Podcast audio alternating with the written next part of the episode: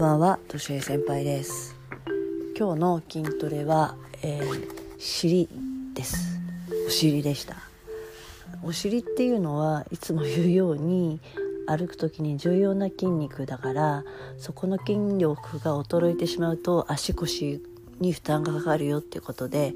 あのー、特別なトレーニングは必要なくて、中殿筋と大殿筋を収縮して伸展しましょうねみたいなことなので、まあ、トレーニングについてはあまり言えなくて、えー、今日は朝のねよじはん起き、もう今日じゃないね、正確に言うと昨日は朝よじはん起きだったので、もうすでに眠いです。はい、では今日も私の執筆中の原稿を朗読します。えー、パンツのゴムパンツのゴムっていう話がある。パンツのゴムというのは一度伸びきってしまうともう元には戻らない。それと同じように子どもの教育も無理をさせると実らないということだ。実際、子どもがまだ小さくて言葉を覚え始めた頃に英語や算数、漢字や読書を詰め込もうとすると、子どもはそれらをどんどん嫌いになっていく。周りには天才少年、天才少女がいるのにと思って、さらにお勉強や習い事を詰め込むと、子どもはますます勉強も習い事も嫌いになっていく。でも天才少年少女の話を聞くと、彼らは何も詰め込み教育の果てに天才になったのではない。天才少年少女たちはただただ算数や英語、野球にサッカーに将棋など、思い思いの活動や勉強が好きだったから、習い事などにのめり込んでいったのだ。子供が自分の好きを見つける瞬間というのは子供によって様々だ。まだ言葉、言葉も話せない時から自分の夢中になるものを見つけている子供もいるし、中学生、高校生になってもなかなか見つからない子もいる。実際、私の娘は中学生になって、えー、漢字がまともに読めないことに自分が気がついて、猛烈に勉強するようになった。その経験をせずに私が勉強しなさいと言いまくっていたら、娘は勉強嫌いのままだっただろう。子どもたちはその時その時に自分たちに必要なことを自分で見つけてくるものだ。それを親があれをしなさい、これをしなさいと指示してしまっては、子どもたちにとってせっかく必要なものをみすみす投げ捨ててしまうことになる。もちろん子どもたちは放っておけば、みんなで寄り道したり、川で遊んだり、服をボロボロのドロドロにして帰ってきたりするだろう。でもそういうことは子ども時代にしかできないことだし、全身で目いっぱい遊びを楽しむことは子どもたちにとって一番必要なことだ。遊びという子どもにとって最も大切な活動をする時期に、無理に勉強や習い事をさせなくていい。今やテレビゲームでさえ優れた腕を持っていれば仕事になる時代だ。子どもの才能はどの分野で開花するかはわからない。それならば子どもが好きなことを思う存分やらせて、その道のプロとして育ってもらった方が、私たち大人がこう生きた方がいいと指図するよりもよっぽど確実に幸せな人生を生きられるではないか。で、だいよん節、大切なのは比べないこと、そして待つこと。では過干渉の親になってしまわないようにするためにはどうすればいいのだろう。これは少し考えてみるとおのずと見えてくる。子供に干渉してしまうのは、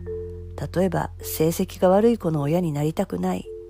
優秀な子の親になりたいとかいったエゴが原因であると説明した。干渉しない親になるためにはこのエゴを取り除いてやればいいのだ。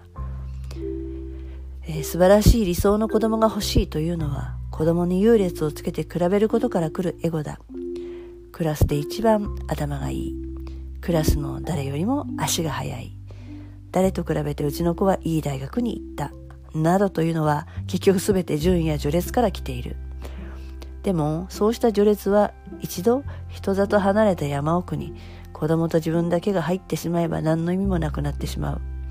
他に比べる子供がいなければ、その子は頭がいいのか悪いのか、太っているのか痩せているのか、足が速いのか遅いのかなど何もわからない。あるのはせいぜい掛け算ができないとか、ごじゅうメートルをきゅうびょうで走るとか、そういった事実だけであって、優劣という比較から生じるものは何もない。自分が子供に干渉しているかどうかの判断基準はここにある。つまりそうした比較対象のない世界に行っても子供のありのままの姿を認めてやることができるかということだ。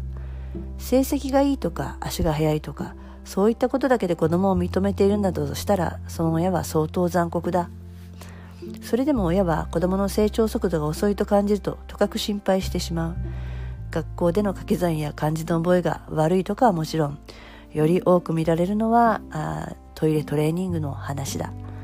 子育てをしていると早くおむつを取れた子供の方が賢く優位なように感じてしまう。同年代の他の子が一人でトイレに座って用を足す姿がとても羨ましく思えてしまったことはないだろうか。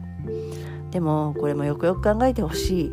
大人になってまでトイレを一人でできない人などいない。自然に成長すれば用はトイレで足すものだと誰だってわかる。大人にならなくても よん,ご 歳ぐらいまで成長すれば子供だってわかる。それなのに親たちはみんな競うように子供のおむつ外れに躍起になる。でも結果として取れればいいのであって、さんかげつで取れようがいちねんで取れようがあまり差はないではないか。それでも自分の子が何とかして他の子よりも早くより優れた子になってほしいと感じてしまうのは、結局自分自身がずっと他人に比べる人生を比べられる人生を送ってきたからだろう。そしてその自分が他人と比べられてきたという人生と向き合って自ら克服し、克服しなかったがゆえに、自分の子供も同じように他人と比べようとするのだ。しかし他人と比べてばかりでは子供もあなたも幸せにはなれないということは、この章でずっと説明してきた通りだ。子供に対してもあなた自身に対しても、自分が心からやりたいことを認めて受け止めてあげた方がよっぽど楽に生きることができるというところですね。はい。まあこの章では、まあ人と比べるっていうことは、えー、常に競うっていうことは、あ結局あの人生幸せには生きられないよってことを、まあ、くどくどくどくど言ってるんだけれども、うん、その順列とかね優劣っていう風だけで子供を見てしまうと、後々ね子供も苦しいし自分も苦しくなるよってことを言ってます。はいはい、えー、そうですね。まあそりゃあさ、成績が悪いよりいい方が嬉しいし、徒競走でビリッケツよりはね順位が上の方が嬉しいってのはわかるよ、わかる、うん、ねえ子供が負けたり、うん、いい成績取れなくてちょっと悔しがってる時もちょっとこっちもね親としても